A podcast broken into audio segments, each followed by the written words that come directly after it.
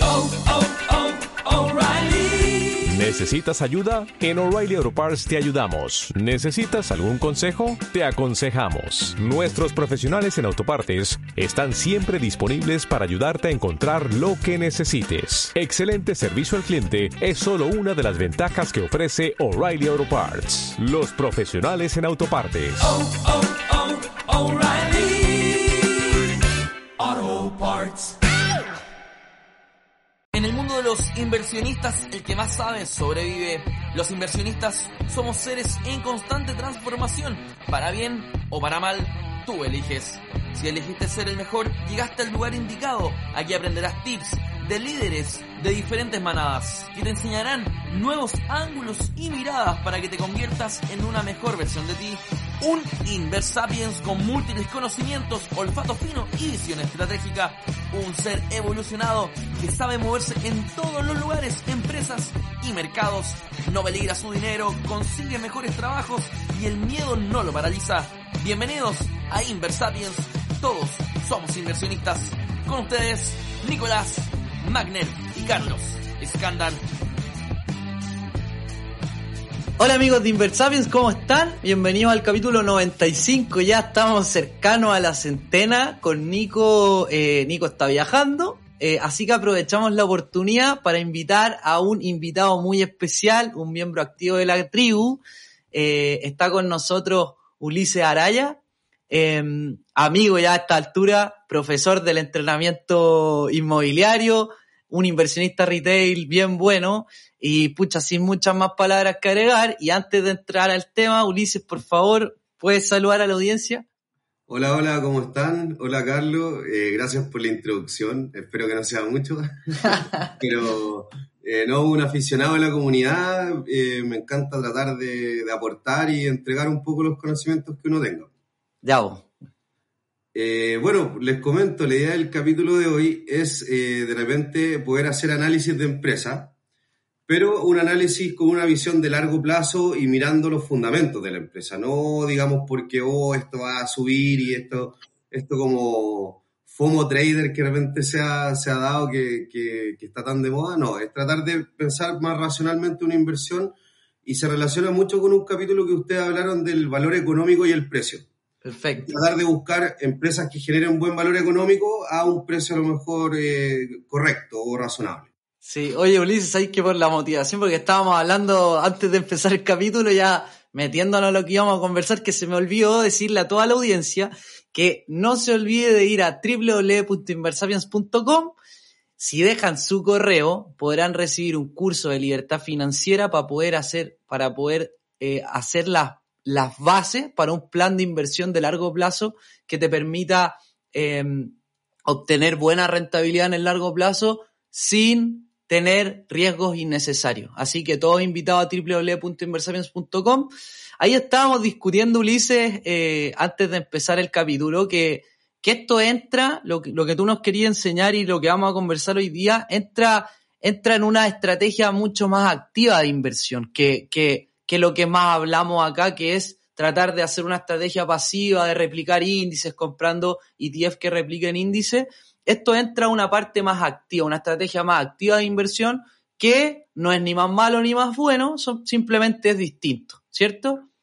Así es. De hecho, yo también quiero comentarles que dentro de mi estrategia personal está la parte de los E T F. O sea, yo creo que indexarse muchas veces es lo más simple y eficiente, y en eso, sobre todo mirando el largo plazo, que es la mirada que a mí me gusta, no estar mirando, digamos, la compra-venta en corto. Eh, es lo más, digamos, una de las cosas más recomendables. Pero también pasa que hay ciertas empresas que a uno le gustan, de repente a uno le gusta analizar, y, y, y si acá le pongo un poquito y le pego el palo al gato y, y esta empresa me tinca. Entonces, de repente, ¿cómo poder eh, analizar ciertas empresas para poder hacerlo de una forma más racional y no por la noticia un poquito de moda? Extraordinario. Oye, ahí también, a, aprovechando... Entonces, decirle un poco a la audiencia lo que, lo que, lo que, lo que promueve Inversapiens, y que yo también sé que es parte de tu, de tu estrategia, Ulises, que es, y es también lo que hago yo personalmente, es, mira, con gran parte de tu portafolio replicas índices. y compra algún E T F del Standard and Poor's o el Q Q Q o una mezcla, ándate a índices consolidados, quizás mézclalo también con, con algunos índices más emergentes o de economías más emergentes, pero la mayor parte, el noventa, ochenta y cinco por ciento, ojalá replique un índice. Ahora bien, con un diez, con el diez, con el quince por ciento restante, de repente no es malo, eh, dependiendo de las condiciones del mercado, y si uno quiere, obviamente, si uno se siente preparado, y también porque esto le gusta, porque yo soy Ulises, y, y a mí esto me gusta, y yo sé que a ti también, Así nos es. gusta estar mirando los mercados, y eso no, eso también nos entrega valor. Con ese diez por ciento podemos, o quince por ciento podemos estar haciendo esta estrategia un poco más activa, que es donde, por ejemplo, yo compré el E T F Jets, que es el E T F de la aerolínea, cuando vino el coronavirus porque cayeron mucho las aerolíneas, pero esto incluso un po- es, es más activo que irse por un E T F de una industria. Esto es ya comprar, eh, comprar empresas, comprar papeles eh, individuales, ¿cierto? Pero de nuevo, que no representen demasiada proporción de tu portafolio, porque ahí estaría ya asumiendo riesgos innecesarios, como, como te comentaba ahí, que hay varios en el grupo que, com- que comentan de repente, oye, compré LATAM, oye, compré esta acción, pero y le decimos ya, pero ¿y tu portafolio? No, es, es esta acción y una más. Bueno, ahí no estáis diversificados y obviamente estáis corriendo riesgos innecesarios, pero si lo hacís noventa en índice y un diez, como la estrategia que te vamos a contar ahora, Ulises, eh, puede ser una buena estrategia. Totalmente de acuerdo con el comentario. Eh, creo que tener un portafolio poco diversificado con los instrumentos que hoy en día existen no es necesario. O sea, partiendo por un gran porcentaje, no voy a hablar de cuánto, pero un gran porcentaje en E T F y alguna otra acción que de repente uno le pueda gustar, de alguna empresa regalona o, o, o que le tenga un cierto cariño, lo que sea. Hay muchas veces que se invierte más por sentimiento, el sentimentalismo, que a lo mejor por fundamento. Entonces, de repente, no, es que la empresa me gusta... Y, y terminan invirtiendo. Entonces, bueno, les quería comentar que esta, en el fondo, es una clasificación de empresas. ¿Ya? Básicamente, el, cuando uno va a la bolsa, eh, hay sectores. Entonces, a uno le hablan de sectores financieros como poder desagregar un poco esta, eh, esta torta de, de acciones. ¿Ya? Entonces, ¿cómo, cómo se desagregan en sectores, por ejemplo, de información tecnológica?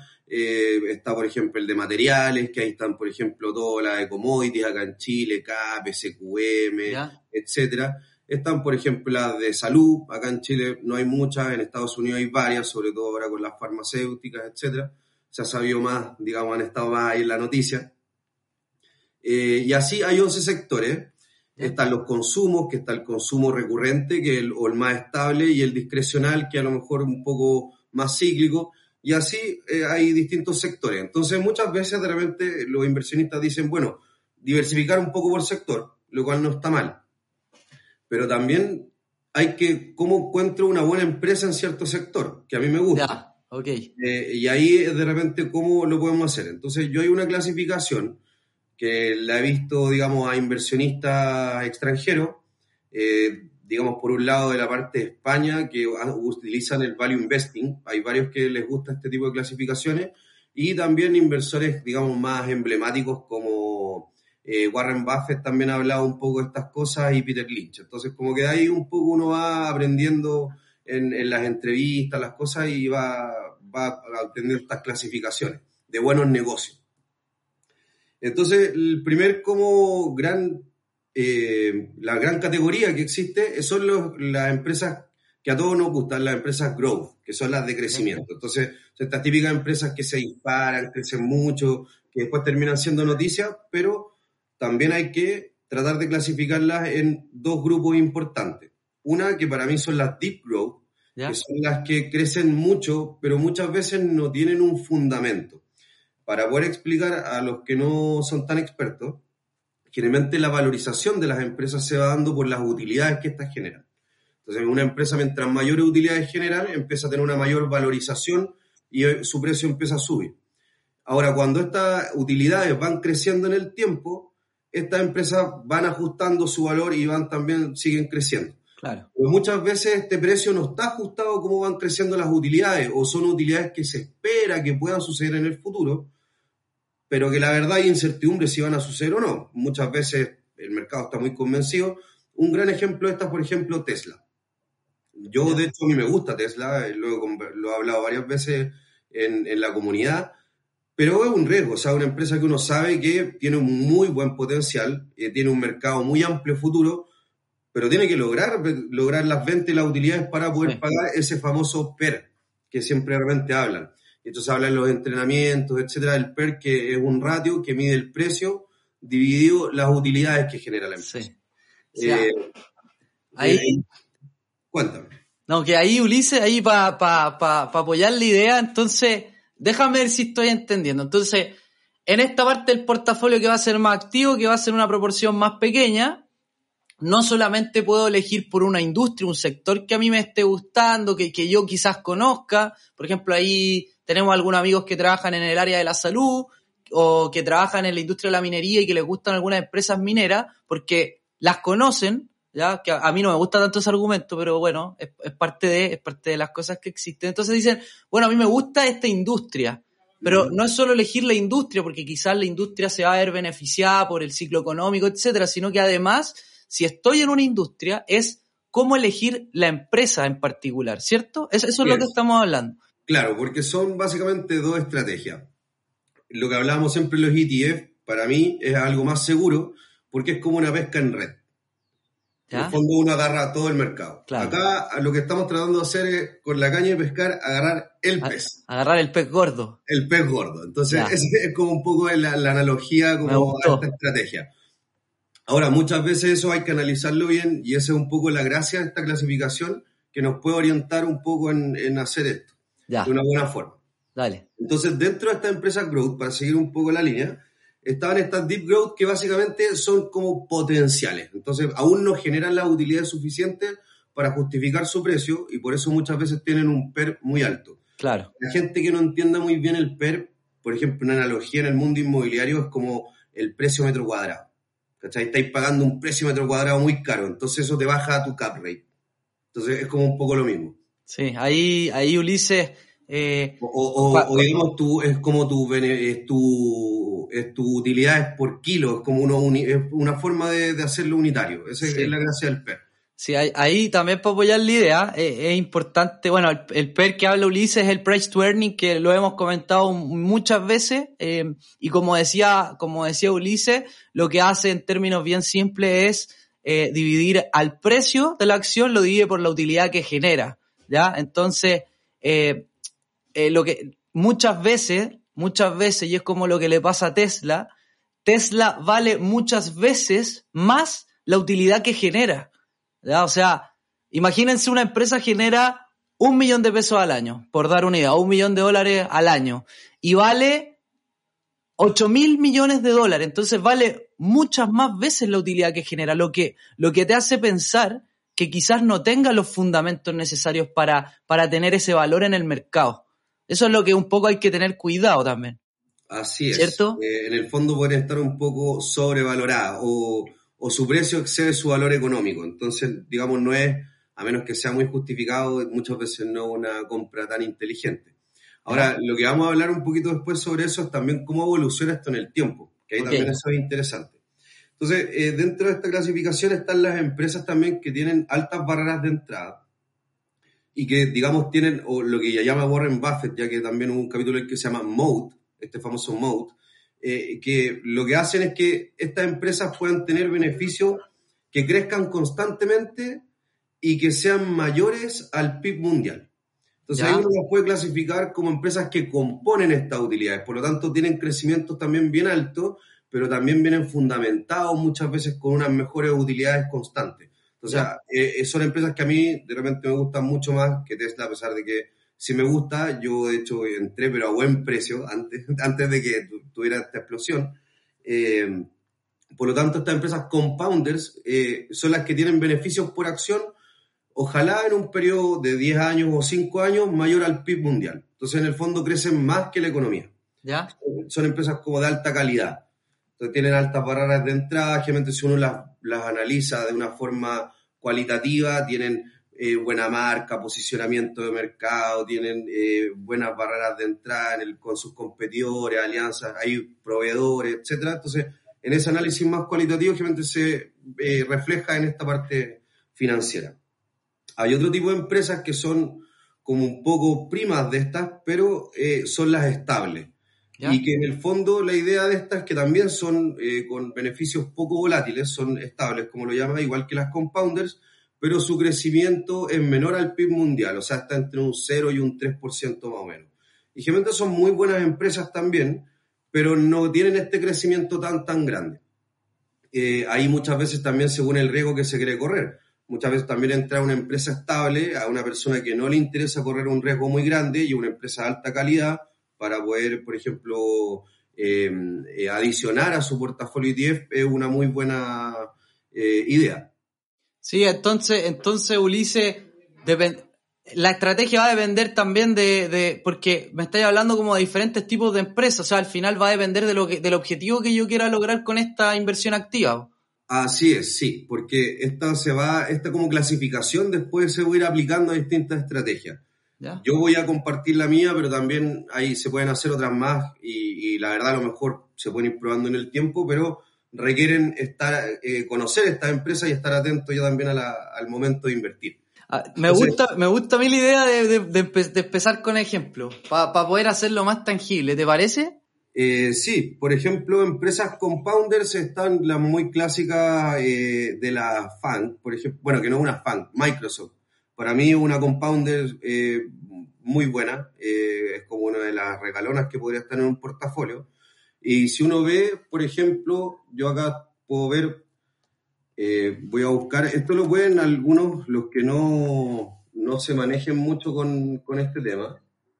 Eh, pueden buscarlo en Investing, en la parte de ratios financieros.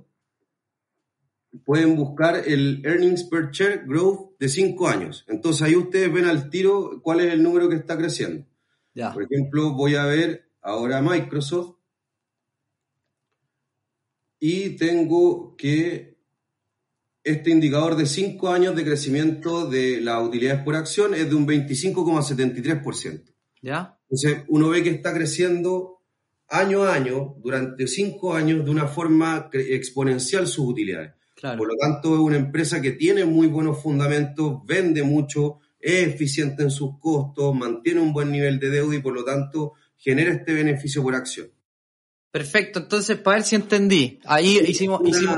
una compañía estable, por ejemplo, podría ser Walmart, a lo mejor, o alguna empresa, por ejemplo, como de bebidas, Coca-Cola, que son empresas también excelentes, pero que no tienen este crecimiento tan, tan grande, pero que igual entregan buenos dividendos, crecen, eh, y dentro, por ejemplo, está en la cartera de varios inversores famosos como Warren Buffett, por ejemplo. Con... Ya, pero mira, déjame ver si entendí. Entonces, eh, ahora le hicimos el ejemplo con empresas gigantes, pero suponte que yo tengo en mi portafolio, onda, o en mi, en mi análisis de inversión, tengo algunas empresas un poco más pequeñas y menos conocidas, que incluso puedan ser chilenas. Lo sí. que hago entonces para poder enten- hacer este análisis es, obviamente, entro a investing punto com, busco sí. la empresa y me meto en la parte donde están los, los indicadores eh, fundamentales de la empresa, donde están sus estados financieros, y voy a encontrar el crecimiento de la utilidad de los últimos cinco años llevado a porcentaje anual, ¿cierto? Así es. ¿Cómo, cómo se llama ese, ese ratio? Es el Five-Year Earning Per Shares Growth, que... Perfecto. Es el tercero, de hecho, de, de la parte después de donde sale el R O A, el R O E y todo eso. Perfecto. Ya, entonces, para pa, pa, pa darle... Pa darle eh... Un ejemplo súper claro. Por ejemplo, dale. Hay que invertir en bancos en Chile. Empresas ya, más, a lo mejor conocidas para todos. Y cuando empecé a revisar este indicador en Santander, que básicamente también uno de los que tiene mejor R O E, pero ahí hay, hay hartas conexiones en ese, en ese tema, Eh, era de un dos, casi tres por ciento, no recuerdo el porcentaje exacto, pero era casi un tres por ciento, por lo tanto era para mí un estable. Y eh, vi B C I y vi también Banco de Chile, que son, digamos, los tres más importantes, con mayor liquidez, por si acaso uno quiere vender, lo que sea. Y todas estas tenían este indicador en negativo, por lo tanto su utilidad en los últimos cinco años han ido decreciendo. En cambio, Santander las ha mantenido creciendo a una tasa cercana. Más estable. No, no es un crecimiento gigante, pero sí estable y, y, y es una empresa que se ve más sólida en su fundamento financiero de utilidades. Oye, Ulises, y ahí la manera de interpretar es, si es mayor a tres, entonces está creciendo un, a un ritmo en los últimos cinco años mayor al P I B mundial, entonces la, la podría eh, meter al saco de las empresas que están creciendo o que podrían tener la posibilidad de crecer a un ritmo elevado. ¿cierto? Exactamente. Si están entre un uno y un tres, están en un crecimiento más estable, que es un poquito más bajo que el P I B, que el P I B mundial de un tres por ciento, y por lo tanto entran en, la, en las empresas más estables, que no deberían pegarse un salto extraordinario en el tiempo. Pero sí me permiten tener a lo mejor una estabilidad de retornos, dividendos, etcétera, en el tiempo, a una estrategia un poco más conservadora, por ejemplo. Ya. Oye, eh, ¿cómo, cómo, también, perdona, perdona mi memoria, pero ¿cómo se llamaba cada uno los que superan al P I B y los que están en un... en un... Estaban primero los growth, que ¿Ya? estaban los deep growth, que son como los que crecen mucho, ¿Ya? estaban los compounders, que son estos que crecen de forma más estable y con Perfecto. Más fundamento, ¿Ya? y estaban estas las eh, stables, o las estables, digamos, que son estas que van creciendo un poquito más bajo que el P I B mundial, pero crecen, digamos, a lo largo del tiempo. O, por ejemplo, eh, acciones a nivel mundial, está Nestlé, hay un montón de empresas, digamos, que uno son muy conocidas, crecen muy bien y siguen, digamos, un, un ritmo eh, menor al tres por ciento, pero constante en el tiempo. Y también hay otra gran clasificación, que acá yo veo más donde hay oportunidades, pero son un poquito más al gallo que sí le gusta eh, el riesgo, como el, el riesgo y elegir, digamos, para pa a lo mejor un periodo más corto de tiempo y vender. Ya. Que están las eh, compañías más cíclicas, que ahí yo creo que están las de calidad y las de no tanta calidad. ¿A qué me refiero con esto? Una compañía cíclica de calidad quiere decir que cuando pasa un ciclo completo económico, genera valor y no necesita tanta reinversión. Perfecto. O sea, tiene crecimiento en su... en su porque generalmente las empresas cíclicas hay, hay un tiempo que ganan y después un tiempo que no ganan mucho y muchas veces hasta pierden. Pero después de todo el ciclo... Esta, ¿logró generar utilidades constantemente en, el, en total? Sí, perfecto. Entonces, una empresa cíclica que genera valor. Perfecto. Un ejemplo, y acá entran las mineras, a los que les gustan las acciones mineras, un claro ejemplo es C A P. C A P es una empresa que es cíclica dependiendo, dependiente de su commodity subyacente, que es el hierro, que generalmente su gran comprador es China, y por lo tanto depende mucho de este crecimiento chino, de cuánto es las ventas que tienen y la, la demanda a nivel mundial.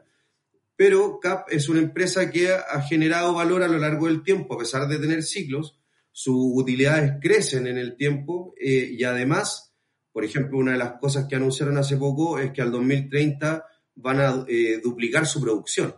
¿Qué quiere decir eso? Que si yo compro con un nivel de producción hoy a un precio, que ahí vamos a entrar en, el, en cuándo comprar, pero si yo compro a un precio y en diez años más, cuando más o menos ya pasa un ciclo, van a poder vender el doble y a un precio nuevamente alto, las utilidades pueden crecer mucho. Entonces, ahí uno se da cuenta que hay algún fundamento, bueno, obviamente se puede estudiar más, que estas empresas tienen, son cíclicas de calidad. Y hay otras que no son de calidad, que básicamente en un ciclo completo pierden valor y básicamente no son buenas inversiones. Y los últimos casos, que ahí viene, por ejemplo, eh, LATAM o todo esto que pasó con el coronavirus, que, que pasó acá, son las situaciones especiales, que son empresas a lo mejor buenas, pero por A B C razón tuvieron una caída brusca, están pasando un muy mal momento, y acá sí hay mucho riesgo, yo la verdad no lo hago, pero sí hay gente que lo ha hecho, ha ganado, por ejemplo, con el mismo LATAM, de hecho estuvo recomendada en carteras de, de varias corredoras LATAM, por no dar nombres, pero algunas que siguen mucho ahí en la comunidad. Eh, por ejemplo, también dentro del, del mismo área está, por ejemplo, Airbus, que, que es la que hace, por ejemplo, aviones, o Boeing, entonces... Ahí, por ejemplo, uno ve, habían oportunidades, pero a un riesgo alto. Claro. O sea, yo por lo menos, a mí estrategia no me gusta, hay gente que sí le gusta y no hay ningún problema. Oye, Ulises, antes de que nos expliquís cómo eh, poder identificar a, a, estas, a, estas, a estas compañías cíclicas, porque me imagino que haya alguna métrica para poder decir a esta es cíclica o no, eh, vamos a ir a una pequeña pausa y Ulises nos va a contar. Cuéntame, ¿te gustaría aprender a invertir como lo hacen los grandes profesionales de la inversión en el mundo? ¿Te gustaría aprender cuál es el secreto mejor guardado de la industria financiera para que los inversionistas como nosotros sigamos demandando de su asesoría para tomar decisiones? ¿Te gustaría aprender a tomar tus propias decisiones de inversión? ¿A conocer un método fácil y directo para invertir desde tu computador en los mercados financieros? Déjame hacerte una invitación. En Inversapiens acabamos de abrir la semana de inversionistas E T F. Puedes suscribirte en la página doble u doble u doble u punto inversapiens punto com barra E T F y serás invitado a tres clases el día veintidós, veintitrés y veintisiete de septiembre a las siete de la noche vía Zoom en vivo. Ahí estaré junto a Carlos enseñándote todos los secretos y todo lo que tienes que saber para desde ese momento comenzar tu carrera de inversionista en finanzas internacionales, mercados internacionales, acciones, bonos y tantos otros activos que existen. Así que te dejo invitado doble u doble u doble u punto inversapiens punto com barra E T F a vivir junto a nosotros la semana dos mil veintiuno de inversionistas E T F. Y ahora te dejo con el contenido principal de hoy. Ahora sí volvemos. ¿Cómo están después de esta pequeña pausa? Eh, Ulises no está... Eh, para volver un poco al capítulo, Ulises nos está contando una estrategia más activa de inversión que él utiliza. Ulises es un, un inversionista retail más sofisticado, con experiencia en la industria financiera, con una, con una carrera que lo acompaña eh, en cuanto a los conocimientos matemáticos y financieros.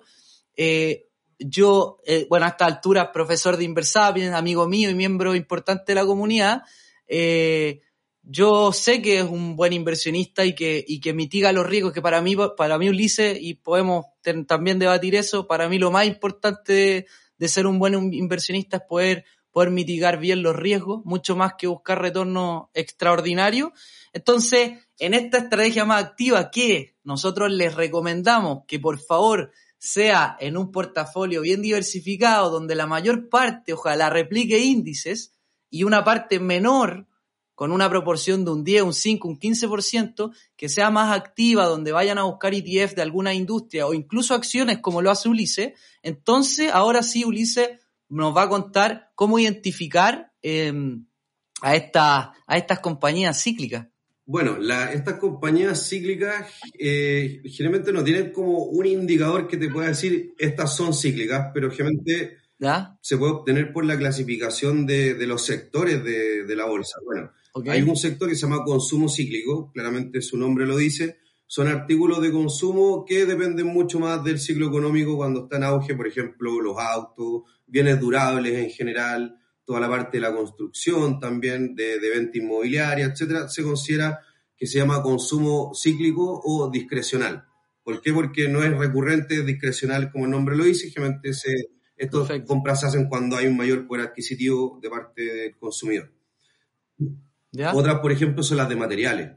La, las de materiales que están muy asociadas a los commodities. En Chile, por ejemplo, hay muchas de esas empresas, como por ejemplo C M P C con la celulosa, está C A P con el hierro, está S Q M con el litio y entre otros, pero digamos lo, su, su principal venta. Eh, es, bueno, hay otras que no son tan importantes del IPSA, como Pucobre, que vende cobre, etcétera. Entonces, Eh, estas empresas siempre están dependiendo del precio de su commodity que venden.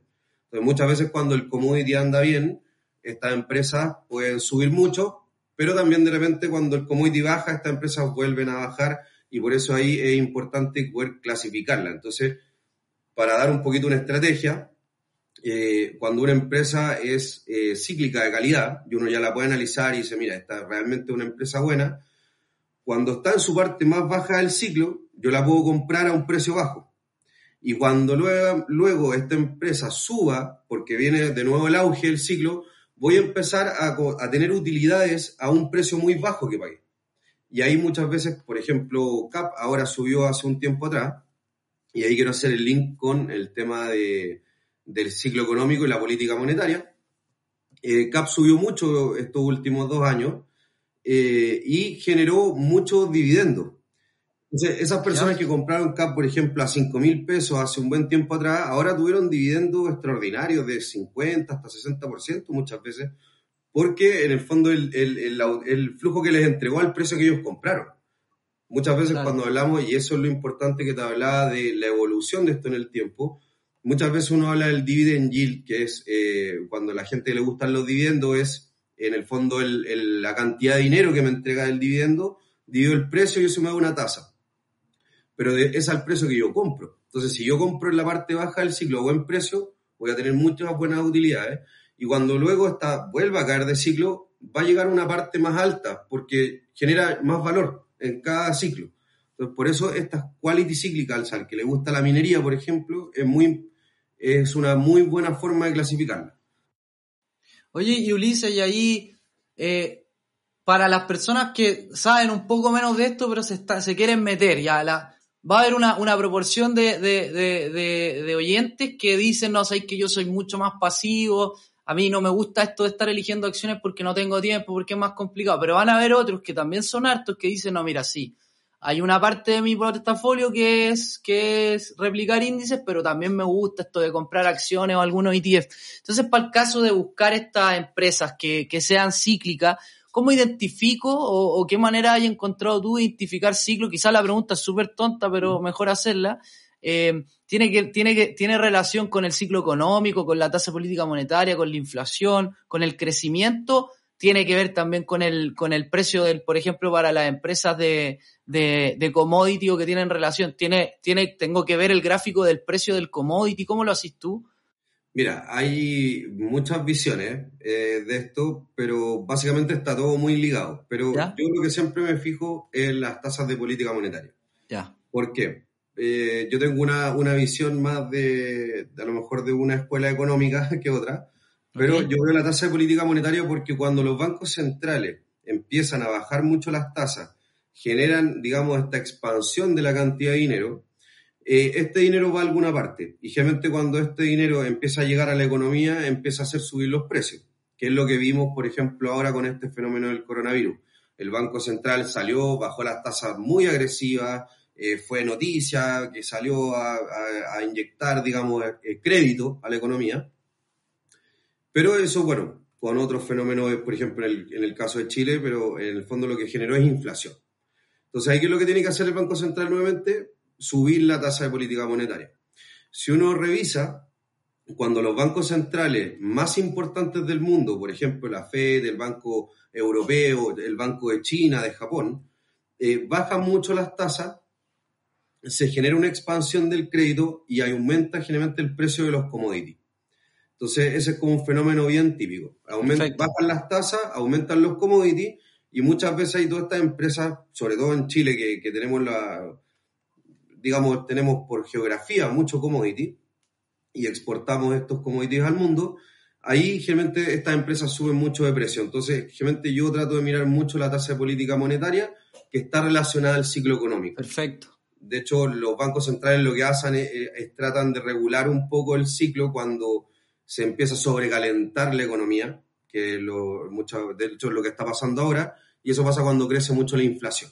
Entonces ahí los economistas tienen una forma de medir cuánta es la inflación necesaria y cuál es la tasa correspondiente a esto y van ajustando. Oye, y ahí... Los inversionistas, para no meterse en los fundamentos económicos, lo que tienen que hacer es, cuando las tasas estén bajas, probablemente los commodities suben, esto va a hacer que suban las materias primas, que de hecho ha, ha pasado en, en, la, en lo que sigue estas noticias, y esto va a generar este crecimiento del ciclo, pero esto después baja, porque la economía no es un auge constante, eh, va teniendo... Claro. Alzas y caídas. Oye, y en ese sentido, Ulises, ahora lo que pasó en Chile, que el Banco Central subió la tasa política monetaria eh, cero coma setenta y cinco por ciento, llegando a un uno coma cinco por ciento, una tasa anualizada, ¿cierto?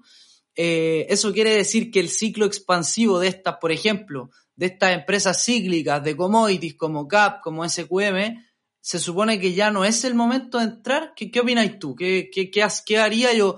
O no sé, pues ya vendiste las que tenías y me dijiste que esta estrategia también, era, como es más activa, estáis buscando cuándo vender también. Sí, mira, yo de hecho invertí, por ejemplo, hace un poco que no fue a lo mejor el mejor punto, pero sí invertí en C A P, una empresa que me gusta mucho.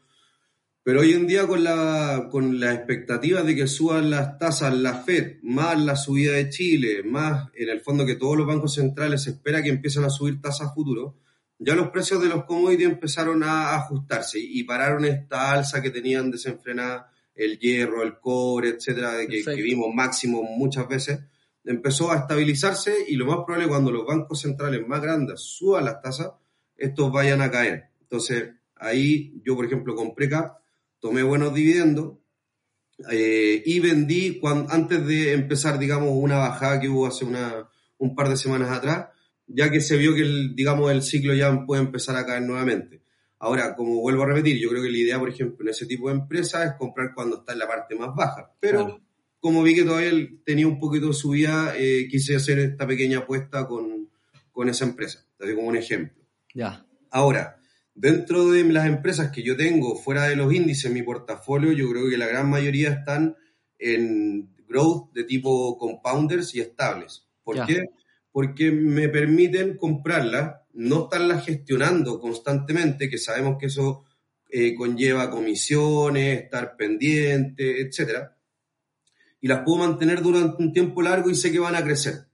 Entonces, no sé si van a crecer más allá del, del, de los índices de mercado, porque no, no tengo esa respuesta, pero sí sé que van a crecer, digamos, una buena tasa a largo plazo, por lo tanto les tengo confianza y no las tengo que estar vendiendo todo el tiempo, no las tengo que estar gestionando. Puedo tener una visión más, digamos, a largo plazo. Es lo que a mí me gusta y comparto con ustedes en Inversapiens. Oye, Ulises, podemos, que igual son hartas estrategias, entonces, podemos hacer un repaso con los nombres, qué significan y de repente las que se pueden buscar, cómo buscarlas, las que no, cómo entender el ciclo económico, un, un breve yo, repaso.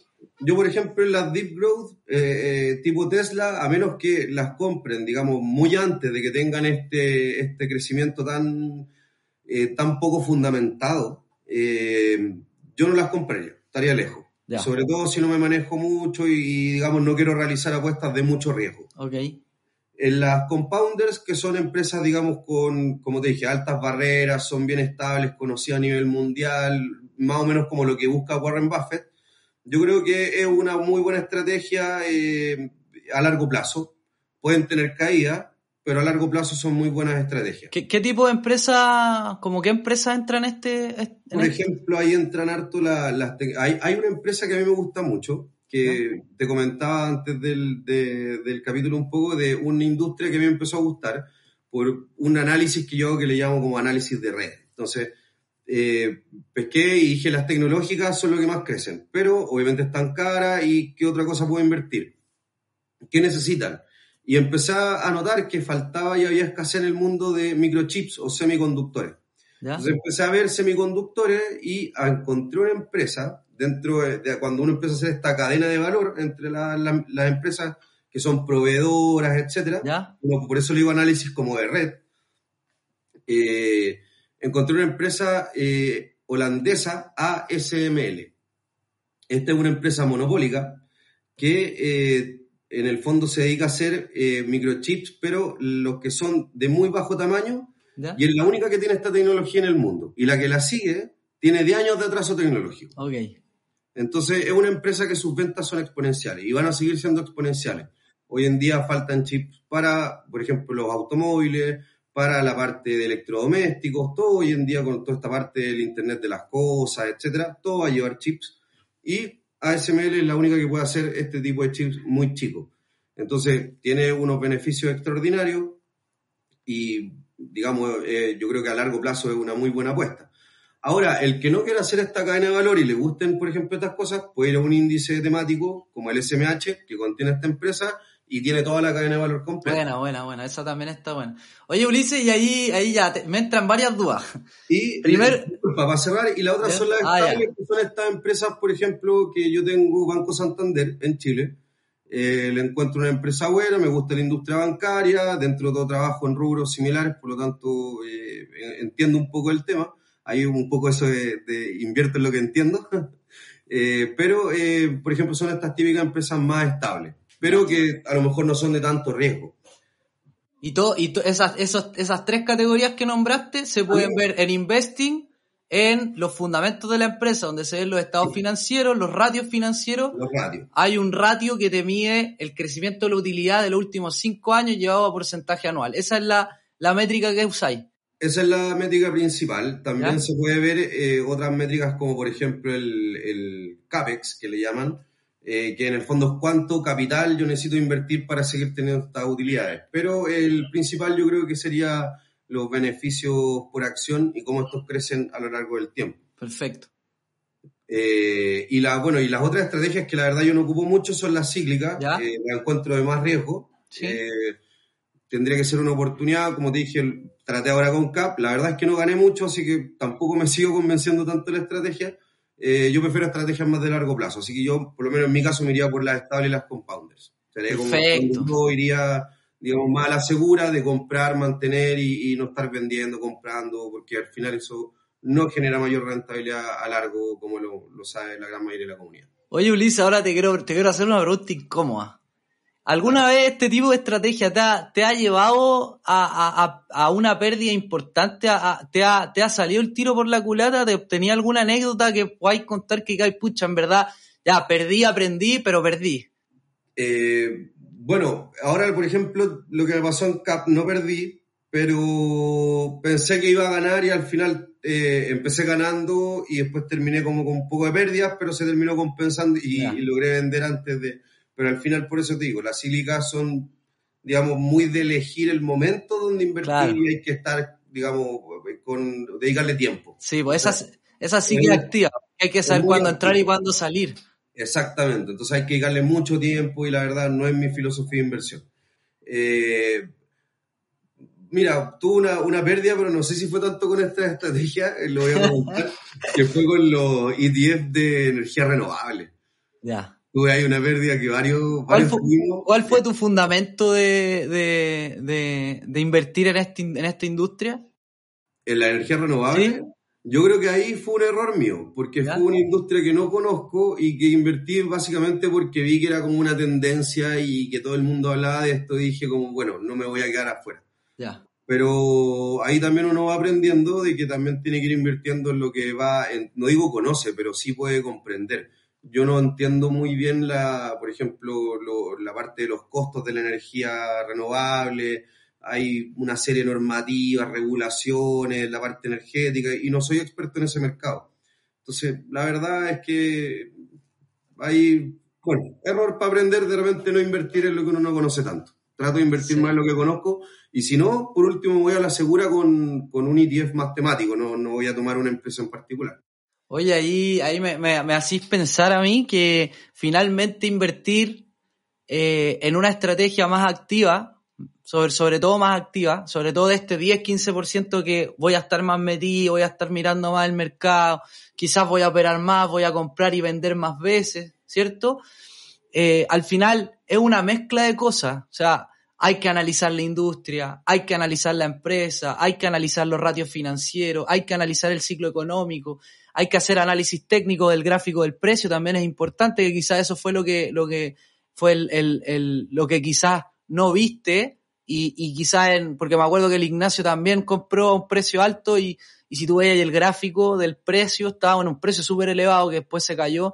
Entonces, al final, en la estrategia activa, claro que requiere más tiempo. Entonces, sobre todo por lo, lo que tú me estás contando, y es, y es un mensaje importante para la audiencia, que se nota que tú te manejáis bien en estos temas, ¿cachai? Entonces, no estoy diciendo que esto, no estoy diciendo que esto es difícil y del otro mundo y que no es para cualquiera, no. Estoy diciendo que, que hay que dedicarle tiempo, horas de estudio, hay que tener ganas, te tiene que gustar, tenés que estar dispuesto a perder una parte de tu for- portafolio que no es tu ca- no es hipotecar tu casa, no es la plata para tu casa, no es la plata para el pie de tu casa, no es la plata para la universidad de tu hijo, es una parte pequeña de tu portafolio que te va a servir para hacer una gestión activa. No sé, no sé qué opináis de, esa, de, ese, de ese mensaje. Totalmente, y por eso dentro de todas estrate- de estas estrategias, eh, yo en las que más invierto son estas, que te digo, las compounders y estables, que son a largo plazo y no tengo que tampoco estar operándolas mucho, o sea, trato de comprar una empresa a, a largo plazo. Es un poco como esa la, la visión.